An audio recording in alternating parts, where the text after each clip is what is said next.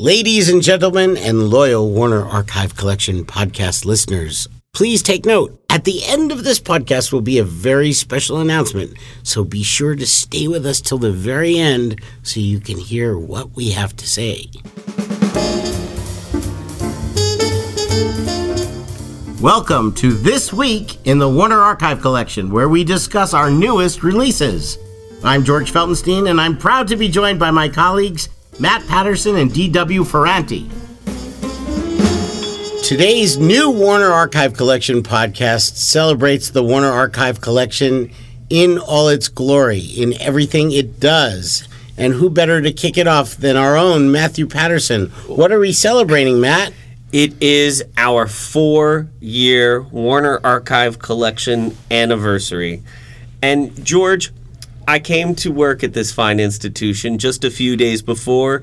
You were already here laying the groundwork. Did you know that you were going to Still be uh, laying groundwork four years later? Yes, institutionally birth a monster. And probably we will all continue to be laying groundwork for many decades to come, I hope.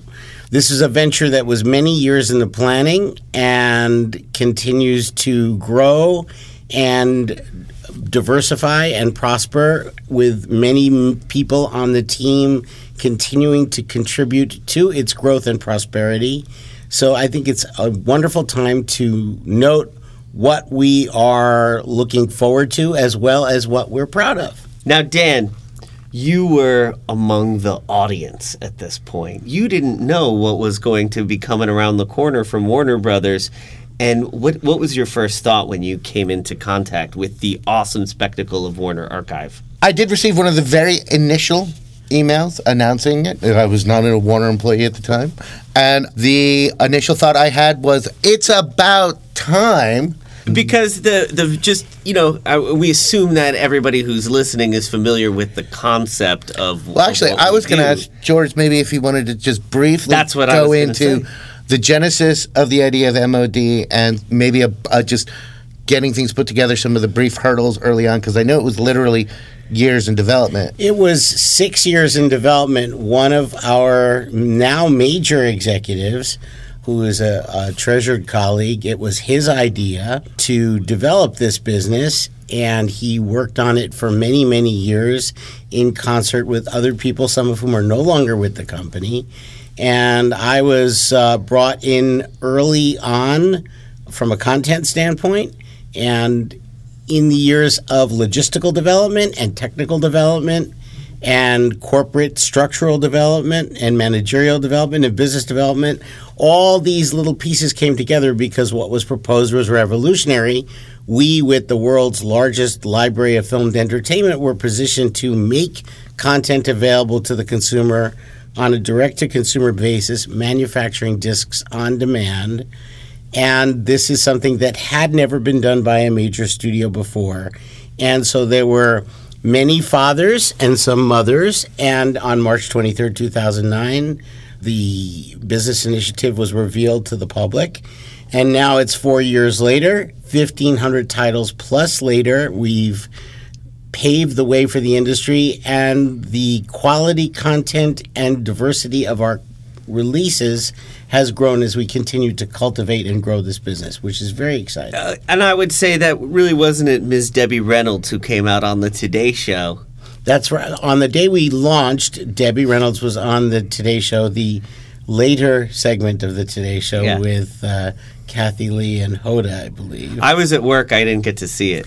and uh, Debbie announced the Warner Archive collection from the Today Show, and uh, the rest is history. I just as a because I was working with the WB shop at the time, and just the fun thing thing for me is that, of course, when I was told about this, and I think I had talked to you a little bit on the phone, George, and I was just like, "Wow, this is just mind-bogglingly cool."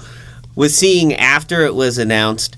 Just all the traffic from all over the world coming to see the website and to see the when we launched with 150 titles.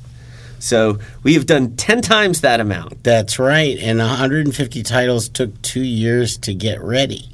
And uh, I think we have to shout out to one of our former Warner colleagues who really was the primary technical architect, and that was John Crozier. Oh yeah. and um, he was the one who really found the way to find the manufacturer that would work with us. And uh, we owe a great deal to John and a lot of people who are no longer with the company, as well as some who still are, and various roles. Uh, but now we have our team, which is expanding and growing as the business is expanding and growing. We can talk a little bit more about that later. And what's kind of fun with this is that from the direct to consumer standpoint, and where I came in to help a little bit more, was that we got to make newsletters and new new release. You know, like because you wrote at first, you would write up, "Hi, I'm George," and here are some of the new releases. Uh, and we published those once a month, uh, starting out, and that eventually led to a year ago. This very podcast that you're listening to, because this is That's an right. extension of that newsletter, which which Dan was brought in on because if you are a long time one year listener of this podcast, you know that Dan has a lot of facts and opinions rattling around in his brain. And if this job was not created for Dan, What would I be doing? And, and more What would you be importantly, let me take the opportunity to say that our initial newsletters were not particularly glorious in their use of phraseology. no. However, with Dan's arrival, our newsletter transformed from awkwardly worded text or effective text to splendid, exciting words that were put together in such a way that people now look forward to receiving our newsletter. I'd like And- to thank Stanley. Stanley who? Stan No, Lieber. I yes, I, uh, I will always thank Stan Lee. Well, the- um, but seriously, we owe you both of you guys a great deal of thanks for having built out the infrastructure from which we can reach out to the consumers and really communicate the sense of fun and excitement that we internally have about these films, and you transmit that to the world through the newsletter. So. It's a little bit of uh, patting ourselves on the back, but Yes. I'll pat you on the back metaphorically by saying that what you both do in transmitting our message to the people at large is quite wonderful. So here, here. Well, uh, someone who is a friend described our voice sometimes as aggressively optimistic.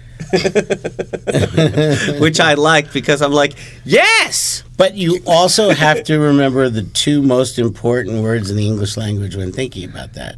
Which are? Allen Jenkins.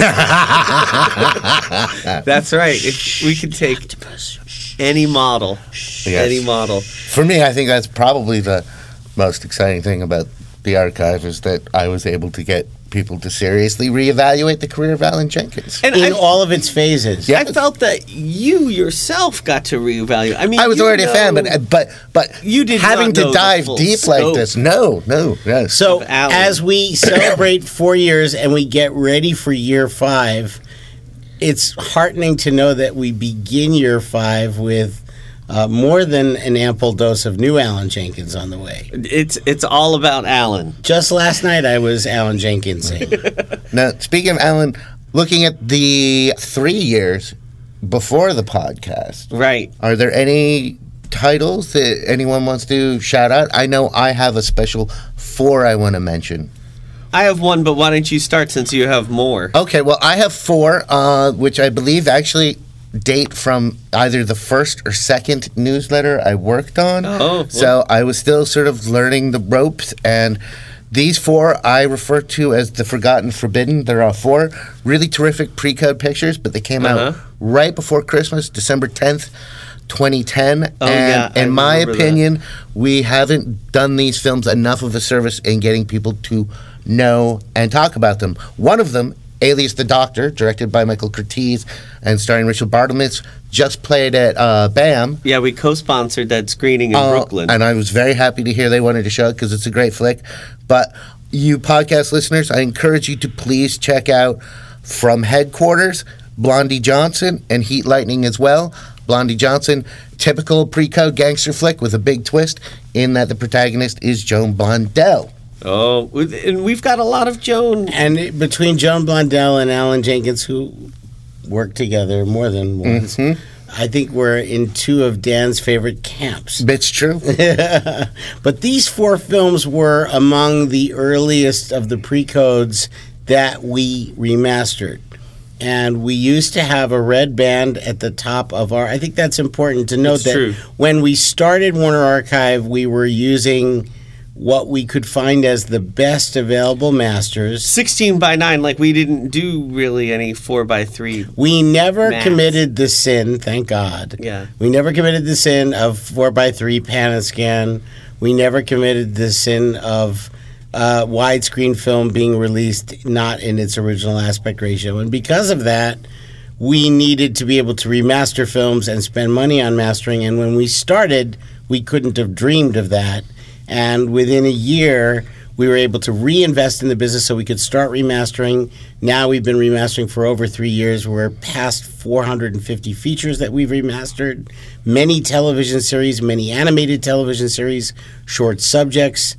We are incredibly grateful to our friends, partners, and colleagues at Warner Brothers Motion Picture Imaging for making this possible, for our archivists here who help us, for our tech ops team, for our digital production department that helps make all of that so. That's a great thing. But these four films that Dan brings out are all wonderful and they were overlooked because they came out too late in the year to get noticed. Well, we because we, would have so much Christmas messaging that and we also didn't have the great good fortune of this kind of new release podcast with you guys, True. And we where had- we let people know what's coming out. and we every hadn't really revived the Forbidden Hollywood branding, and Right. that would have been a great way to package these films. Many of our films are pre-code and fall into that category, but we didn't rebrand Forbidden Hollywood until last year. But I think we're going to have to do it again soon. It's it's fun times, and I just want to make a little uh, note uh, because our packaging, the old packaging says it, and you'll see it in the newsletters. George, if you'd want to address what is the difference between like remastering and a restored release? Well, Excellent the reason, great question, because we no longer put the red band about remastering on our packaging because people were confusing remastering for full restoration. And many of our films that have been remastered have also been the benefit of a full restoration, like 13 Women, Right. where we went back to the camera negative and made a new fine grain from the camera negative, scanned the fine grain at 2K, mastered a brand new master that served for our DVD. Audio was cleaned up, everything was brought up to a higher level. But in many cases, we were using the best available film element. We were creating a new master. In most cases, when we remaster something, it's either because the existing master is of the wrong aspect ratio and is old, or is old and bad, or both. Right. And having the ability to remaster, like films specifically such as Alias the Doctor from Headquarters Blondie Johnson, those titles had existed as one inch analog masters made in the late 80s for television, done as one lights. They were pretty terrible. And these masters represent a huge leap forward, but do not represent the six figure plus Right. enormous perfect every frame restoration that you'll find on a Blu-ray from Warner Home Video. And- so we wanted to be able to distinguish that difference. And I, uh, on a tour of the the, the MPI facility, I, I got to look over the shoulder of someone uh, working on Superman, uh, the movie, and he was showing like how each frame. I mean, literally each and every frame is gone over, and that is a painstaking, labor-intensive, and very expensive process. Yes. and you and, know, and at least I know, like, because you told me the Superman story. There was you saw him fixing something in the film that had actually been in the negative. in the negative. Yeah, it was like a weird because when you used to conform negatives, you'd you'd have this like kind of A and a B roll, A B checkerboard. and yeah. and that could you know uh, people are human, and they can make a mistake and like a weird little frame of film got through that and it was just one frame So it was like a flash frame. it was sort like a flash frame that nobody had noticed for you know 30 years or whatever right. And, it was the first time it had ever been and you can remove that i think it was uh, two frames actually And with with the advancement of technology, the consumer has also become far more adept and uh, aware of anomalies and Yeah. calls them out. So the more sophisticated the consumer, the more difficult the job of trying to keep up quality to the standards that are now expected. i mean home equipment so is, get less sophisticated, people. yeah our recommendation is just to get a viewmaster All right, don't get any more sophisticated That's than me. 3D. oh i forgot Uh, we have so Dan, do you want to continue talking about those four movies because you only talked about one? Um, well, a little bit about Blondie Johnson, but uh, yeah, from headquarters, William Dieterle. It's a great police procedural murder mystery. Blondie Johnson, as I said, is a rags to riches gangster story starring Joan Blondell. Heat Lightning, uh, directed by Mervyn Leroy. If you are a fan of noir, you are really going to like Heat Lightning, even though it's a not a noir, but it's a great crime picture. And uh, Blondie Johnson, directed by Ray Enright, which starring uh, Chester Morris and Joan Blondell. You really need to see for Joan Blondell's performance, in which much akin to Barbara Stanwyck in Babyface, is a woman unapologetic for what she has to do and get by in society that so degrades women. And also, uh, Blondie Johnson calls out the need for health care. That, oh, right, yes. well these were some of the warner brothers social films Absolutely. at the time This is the We've talked- company that, that called out the social ills of the era. Ripped from the headlines. in some way maybe we should go on the website and sort of type these together because they really do play uh, these War- warner brothers you know like 70 minute movies Right, and, and They even play like these well. four, you see running common themes of like healthcare, deprivation, separations in the class, hypocrisy, unequal justice. And that's exactly why we released them together as a group when we did. We should have just Right. done it at a different time in the year so it would have gotten better notice. But thanks to your adept spotlight, Dan, we now have shed a new light on these four fantastic films. I came at some of the back catalog from a, a slightly different perspective because, you know, I've been staring at these movies. I have not seen all 1,500 films, probably Yet. not even close.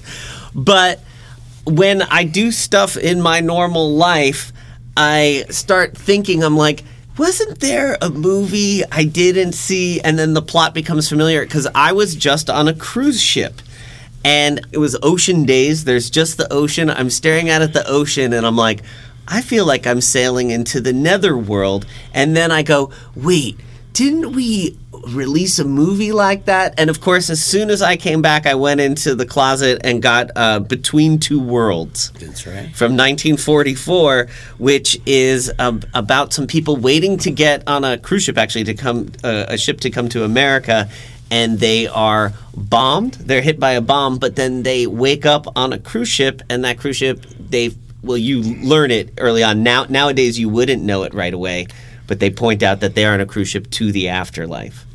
So I'm not spoiling anything. And that was a remake of Outward Bound with Leslie Howard from 1930, which we have yet to release. Well, that's why I couldn't go into the closet and get that one. But now I want to see that one too. The other day, we're preparing for an upcoming presentation, and I was pulling some clips, and then I realized that there were certain films I hadn't seen the full, the full movie, and one that I saw the other day uh, was She, and what? I hadn't. That's seen, shocking since that was one of our very first. I'm going to squeak my voice again. What? I had only seen the end. I realized because I had seen it on TV or something in little parts, and then I'm I'm just She watching who it. must be obeyed. she and she And it's Ursula Andress. You better obey. she who gets slapped. Oh. Uh, yes, and uh, of course I watched the whole thing. Then I go and read about the movie and how it was based off of uh, you know. H. Rider Haggard. Yeah, see, Dan, you Hammer that- Films, one of Hammer's big prestige productions of the 60s. But this is one that you know we had released- Re-employing the same voiceover artist for Ursula Yes. as used in Doctor No. which was funny because I was reading people's comments and they're like, Ursula's voice is kind of strange. Was it the same guy that did Gert Frobe and Goldfinger? But we've got so many movies, you can find one for almost any life occasion. George, what what do you think? Uh, one of the movies from uh, the early days, maybe 2009 or 10, that uh, has sort of been lost in the mists. Well, I, I want to call attention to movies that not necessarily were lost in the midst, but came before we started doing these weekly new release Oh, yeah, yeah. podcasts. Well, and specifically ones that I would would want to call out regardless because they're great and a lot of people may not know about them. The first is one that I spent a lot of time working on which is Athena hmm. from 1954 which is a musical about health nuts. A family Yes. of health enthusiasts who eat healthy and get exercise and are looked upon as, no pun intended, fruitcakes by uh, normal people. and don't they go out to Muscle Beach? They don't go out to Muscle Beach, but there is a muscle competition. Oh, that's it, the muscle competition. at, at toward the end of the film in which Steve Reeves and various other famous bodybuilders of the era compete as the MGM Orchestra plays Jealousy. But this is a very um, unique MGM musical uh, with Jane Powell, Debbie Reynolds, Vic Damone, uh, Louis Calhern. Edmund Purdom plays the uh, male love interest of Jane Powell. Uh, has a wonderful score by Hugh Martin and Ralph Blane, and a big budget musical that didn't quite find its audience originally, that also was released with a monaural soundtrack because it wasn't in CinemaScope. oh, that's And until the Warner Archive release came along, this glorious sounding movie sounded pretty bad in just flat mono sound. And I'm very pleased that we here in Warner Archive spent a lot of time and energy creating a true bona fide stereophonic soundtrack for this movie when there wasn't one. And it has sold very well and gotten very nice reviews, but we didn't ever get to talk about it on the podcast. We talked about it in the newsletter way back when, and that's why you're familiar with it. And I, I think you designed some very nifty menus for that they, it definitely has special menus. and there are outtake musical numbers on the disc as well. Uh, so it's it's a really fun disc, uh, and one of which we're very proud. Another film that is not obscure, but just that never got released on DVD that we put out at the end of 2011. So it never got covered in a podcast, but it is one of our best sellers and something of which we're most proud because we did not only remaster it, but a lot of restoration work went into it as well. Is Warner Brothers' biography of George Gershwin, Rhapsody in Blue, starring Robert Alda, Alexis Smith, Oscar Levant, and a host of special guest stars recreating their Gershwin performances, including Al Jolson singing Swanee, Anne Brown, the original Bess from Porgy and Bess, singing Summertime and uh, many other wonderful talents contributing phenomenal Gershwin performances. And this was a mighty effort on the behalf of the studio. And Gershwin's music is immortal, and the disc looks great, and sounds great, and um, I would definitely want to talk about how wonderful that movie is. If you've never had the privilege of watching Oscar Levant perform, not just as a pianist, but as a very, very engaging and funny comedian actor, you owe it to yourself to start off with in Blue and then hunt him out. Absolutely, whether it be in a musical like The Bandwagon or in a straight dramatic film where he offers uh, comic relief like Humoresque with Joan Crawford and John Garfield, Oscar Levant was uh, quite a character. He wrote a couple of biographies, autobiographies, including Memoirs of an Amnesiac. and uh, another book he wrote that I love is called The Unimportance of Being Oscar. uh, he was the definition of wit. Uh, he was a neurotic before such a thing became uh, in fashion, and his neuroses was the subject of many humorous talk shows with Jack Paar and people like that. But he also appears in many of our films, notably American in Paris, I think, and Bandwagon are probably the ones he's best known for. But he was in real life George Gershwin's best friend and has that strange situation in the movie of playing himself and they it's no secret of course that gershwin died very young of a brain tumor and uh, levant is in the middle of playing the concerto in f and they stop they say we must report that george gershwin has died and then levant has to go back and play the rest of the concerto and such a thing like that I think would be horrific to have to actually recomp. I'm sure that didn't happen in real life Right, quite but that you way. still have to relive that but moment. for a guy that isn't a quote unquote actor, what he experiences and how he expresses it in the on the piano and whatnot is uh, quite remarkable. Uh, directed by Irving Rapper, who directed The Corn is Green, starring Bette Davis, another one of our recent releases. Well, we and the voice of the turtle. We could talk Oh, about that. yeah. By all means, I'd recommend Rhapsody in Blue. So I could talk forever about all 1500. You- you I want to hear from you. You would say that would be a rhapsody for the ears and eyes. Absolutely, especially with the way the Warner Brothers Orchestra sounds with the beautiful soundtrack, because that again was a not just remastered, but it came from restored film elements, and extra work was done on that title. When that kind of sound work is done, like you brought up Athena, where you are bringing in the original elements, are those original elements stored on tape stock or, or are those optical? How, That's a that's a great question. Athena was recorded on 35 millimeter magnetic audio film. Mm-hmm. It was full coat at the very beginning of the use of magnetic recording technology. So MGM recorded the music on left, center, right, Uh-huh. three channel music, 35 millimeter mag, Wow. and then the vocals would be recorded that way as well.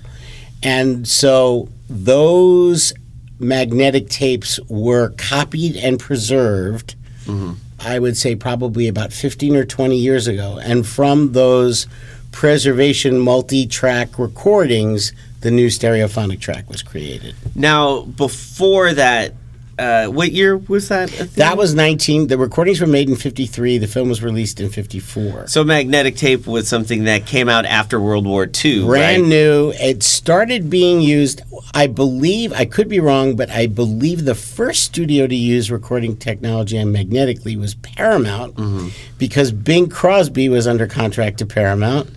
And Bing Crosby had made an investment in the company that brought the magnetic technology over from Europe. Wow. And I believe Paramount was the first of the major studios. Again, I could be wrong, so I, I'm just saying this, I think. But within, that was around 1949, 50.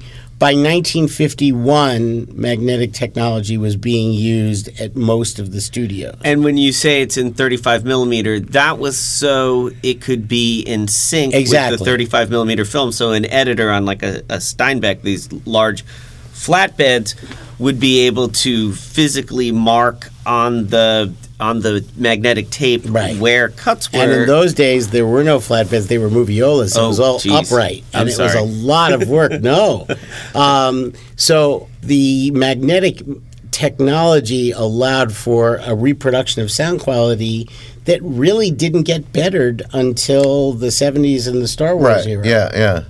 Until know, the that, THX people- Until that Dolby fellow. Dolby, and and of course then the the digital revolution of the early '90s that began with Jurassic Park era. and, and then before, because we've talked about Vitaphone here, which was uh, the sound was distributed on disc. So, but between that and the magnetic era, it was optical or Right. wire. optical audio was developed simultaneously to the Vitaphone disc, and optical eventually became The the, industry standard, and never really went away because even when ne- magnetic technology came in, there were a lot of smaller theaters that could not afford having mag playback heads on their projectors, Right. and uh, they demanded that optical mono be also uh, available to their theaters.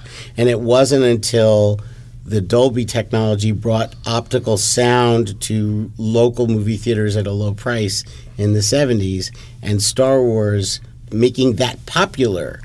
Basically, sound in local movie theaters went downhill Right. for almost 20 years. You, the big cities had 70 millimeter. That's what I Matt, was gonna you always would about look for the- 70 millimeter six track.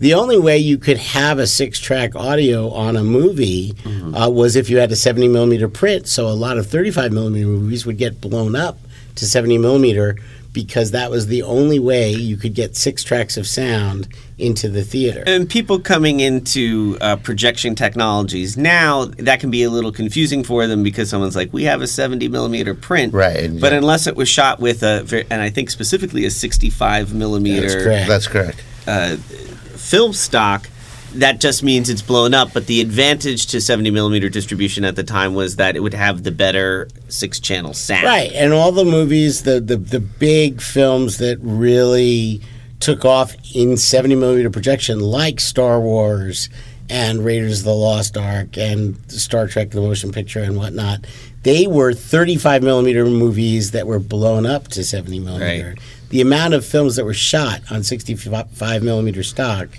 is probably less than seventy-five. Yeah, it's not. It's not a big list. Because it's it's it doubles your price and then I some. get people were talking about this a little bit more, you know, in the in the fall when The Master came out, Right, Because I think he that was Speaking shot. of 70 millimeter. yeah, in, in '65. No, it's just sort of. But you see, the, these movies relate to today. So when we're talking about the technologies uh, of the films that we're working on for Warner Archive, we don't, we haven't ever released anything that was shot in 65 millimeter. I don't think, but We'd have uh, to get a bigger disc. but we've certainly uh, been involved with many films that were recorded magnetically after the 50s, and these stereophonic soundtracks are very important if a film was released that way. Well, just speaking about technology, you know, this is a, l- another landmark for us, and this anniversary is that this is the one year anniversary of this very podcast. Only a year. It seems like Seems so much longer. One year and how many hundreds of films? Maybe it was a dog year. we started out on this idea. We knew Dan and I knew that George, in part of our exciting process, had has seen most of these movies. All of them. Yeah, and Dan and I had not seen all of these movies, and so for us, every uh, week before coming to see this, we're we're kind of scrambling to uh, see all these films. It's it's a lot of hours, isn't it, Dan? Mm-hmm. I don't know what George. You don't really have a hobby like gardening, do you? No, I don't have a green thumb, even though my name apparently George means farmer. Uh huh. But a farm is about the last place you'd catch me. Well, you're, Uh, you're farming films. There Or you felt. go. But um, no, also don't forget that that having worked with the library for a long Right. time, there are many of these films that O- I've over many seen years.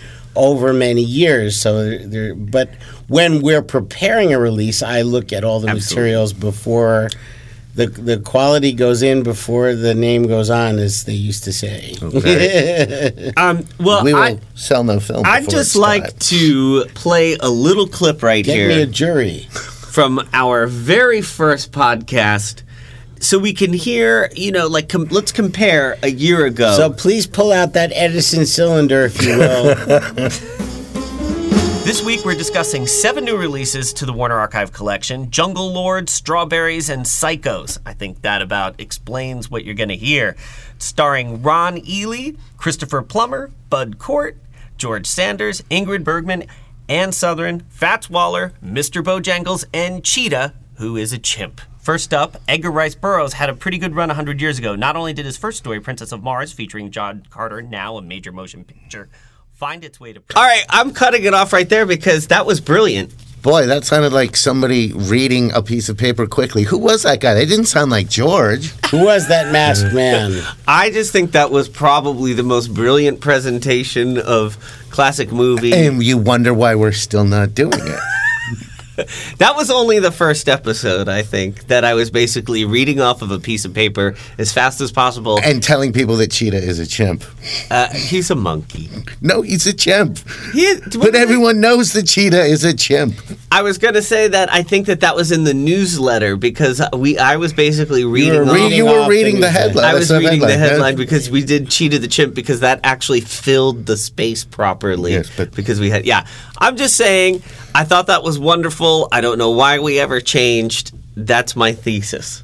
What do you think, Dan? I think the people have spoken. Also, I was speaking fast because we we kept that first podcast under 20 minutes. That's because we only released 25 Ah, films that so, week. so, one, yeah, well, basically, we've just one step forward, two steps back. Dan, didn't we also do a pilot podcast from before that? Didn't we uncover that? Yeah, from well? 2008, 2008, right. We the Lost podcast. Let's go back to that right now. Hi, Dad. How you doing? I gotta say, I gotta say, I'm really excited about this coming process of making this on demand. Some of the films I'm really hoping to see. include- Dad. It's time to hear me talk. Well, I thought that was pretty sophisticated, Dan. What did you think? We didn't do any outgoing sound. no. Yeah, maybe we can do some strings later. I just think it was ahead of its time. Thank God technology caught up to us. So we have one more, uh, well, a few more things we'd like to hit, but one, if you like uh, our banter, there is plenty of chance to see us banter live What? There's going to be a live show? in Anaheim. In a, are we going to di- We're going to WonderCon. Um. We're going to be at Anaheim at WonderCon between March 29th and 31st. We're going to have a table where you can come meet us a table and we can sell you some DVDs or just talk to you? or just talk and talk and talk because we're there for four days. And George, me, and Dan will be at two different panels. Uh, one on Friday where we have a guest. We do? Yes, Who's the guest? Ron Ely. Oh boy. And we're going to be talking about uh, pulp heroes. And, like Tarzan and Doc Savage? Yep, very similar to those. And uh, that thread throughout uh, film history as told through the Warner Archive. And then on Sunday, we're going to have a guest. Oh, we have a very special guest, Mr. Jerry Beck, and we will be talking about Saturday morning on Sunday morning. which is the best time to be talking about mm. Saturday. You'll have to bring your own cereal, though. Yeah, we're, we can't we can't give that to you. But if you if you do, and if you wear pajamas, you might get a prize. That's true. If you wear and yeah, we will be celebrating the wonder that was Saturday mornings.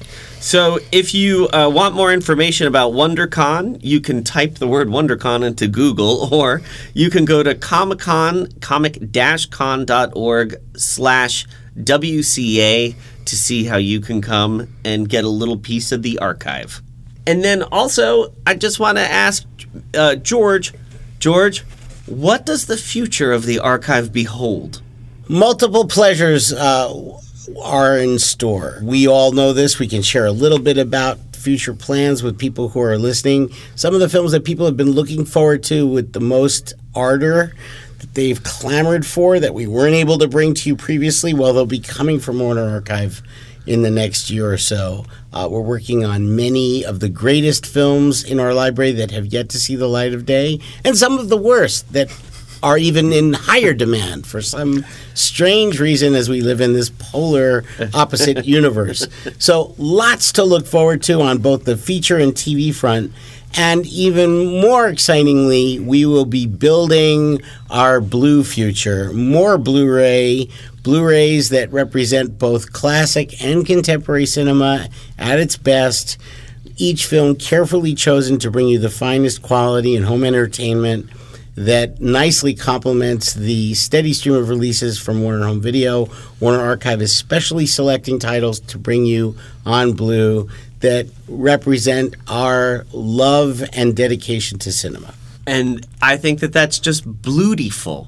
Also, I'd just like to say uh, before we uh, finish up, we did not get any letters again for a second Right. week in a row. And you know, it's our birthday. Yeah. So if you want to send us a card, Yeah. we would really appreciate it. A There's birthday card. A birthday card, very welcome. Uh, you might get you care enough a to special send the thank very you. best. Also, I want to say because it is our birthday, if you're a listener and you're just too selfish and lazy to send us a card, you can get in touch with us any other way. Digital is fine. Find us on Facebook or Twitter But and wish us a happy birthday. We won't read it on the air, but we'll know you're there and we'll appreciate the wishes because we really have no idea how many people listen. But if you send a letter with a stamp in an envelope, preferably in crayon, Matt will tell you where to send that letter, and you will make some people very, very happy. Matt, where should they send the letter? to the Warner Archive Collection podcast, B160 8 3400 Riverside Drive, Burbank, California 91522. And let me add this this is special for this week. If you send a self addressed stamped envelope, oh, we will write you back. Nice. Something. We'll write you. Oh, That's spiral paper. Yeah, it doesn't matter as long as it's a self addressed You will envelope. witness how terrible my handwriting is. S A S E. But wait, there's more.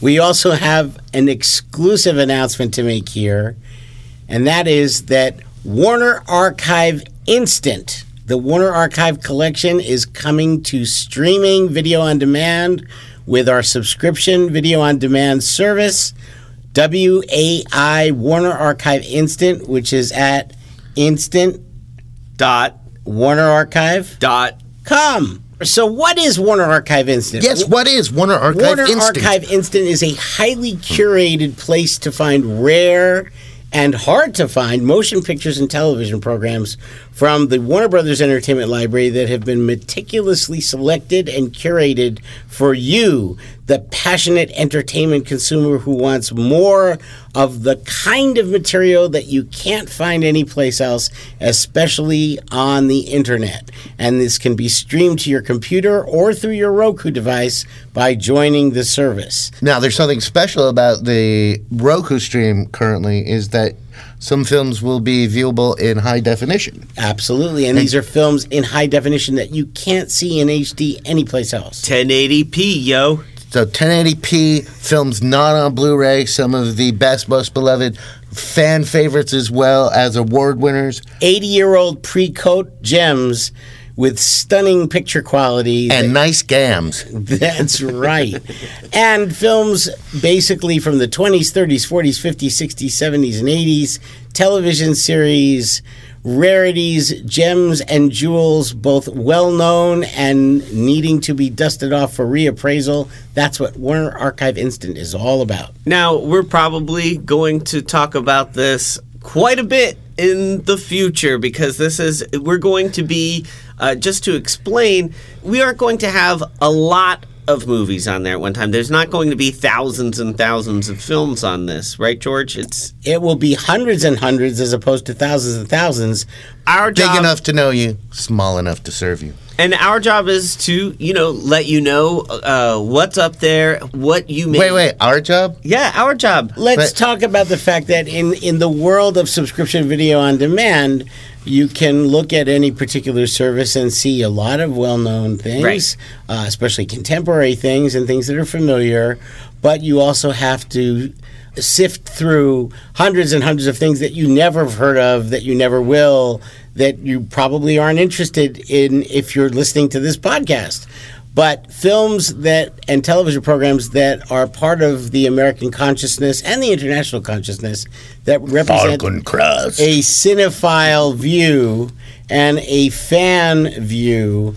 If you're a fan of pop culture and a dedicated cinema lover, this service is for you. And we intend to keep on providing healthy helpings of new Yeah, content in 'cause- this service, constantly refreshing on a frequent basis. That's the key to it. Is that it's it's not it's Constantly not a static. refreshing. It's not a- constantly yeah. refreshing new new films and television series being served up on a regular basis. Think of it as a repertory theater in your living room or on your laptop computer. So, uh, just you know, before we talk about this forever and ever and ever, I mean, like, because we can talk about this for literally hours, and we have. and we have, oh, and we have. I would recommend if you haven't checked it out to go to instant.warnerarchive.com, and uh, you don't have to. you don't have to sign up to see what's there. No. The the whole website, uh, you can go through, see if you like the, the choices there, and realize that these choices will be changing. You know, so so keep just tuning in, and uh, we want you to take a, a ride with us as we go through the library. And if you love movies and you love vintage television, this service is for you. There's nothing like it anywhere else, anywhere else. And that's why we've created it. And it is a complement to our existing disc business, which will continue to be growing and be more robust than ever before. Yeah, just just to make clear, the offerings in here are not just Warner Archive discs. This correct. this can pull from the entire library No, in that, fact, that we can. I mean, there are some things that will be available on Warner Archive Yeah, yeah. Collection. There are many things that aren't, and many titles that are, are available from Warner Home Video. It's the whole library. And many films that have never had a home entertainment Yes. release. Yes. Many Right. television programs that haven't been seen since they aired on a network for a season or a half season 40 or 50 years ago.